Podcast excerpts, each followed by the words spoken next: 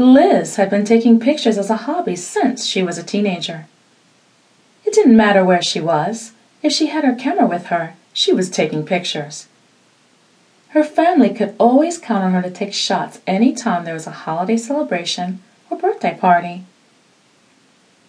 When she took family vacations or vacations with her and friends, she always had her camera and was always trying to find the perfect shot.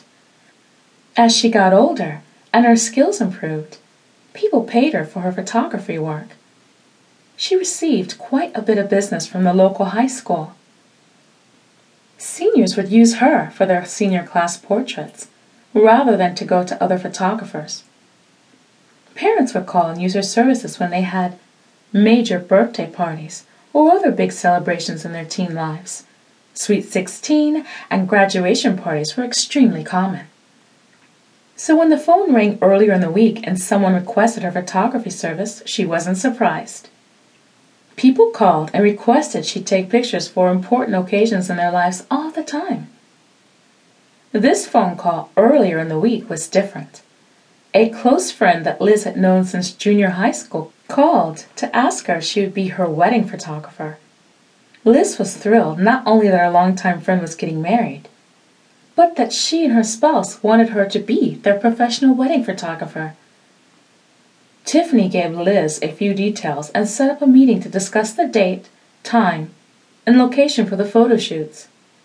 Based on what Tiffany had mentioned briefly over the phone, Liz knew she would take photographs the day of the wedding and pre-wedding photos as well. A couple days after the phone call, Liz and Tiffany met up at a local coffee shop in town.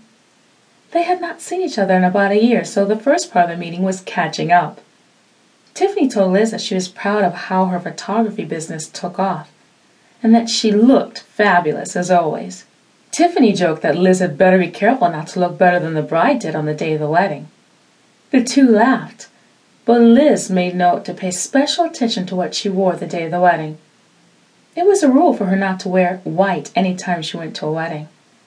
She couldn't help the fact that she was an attractive woman and that men were drawn to her.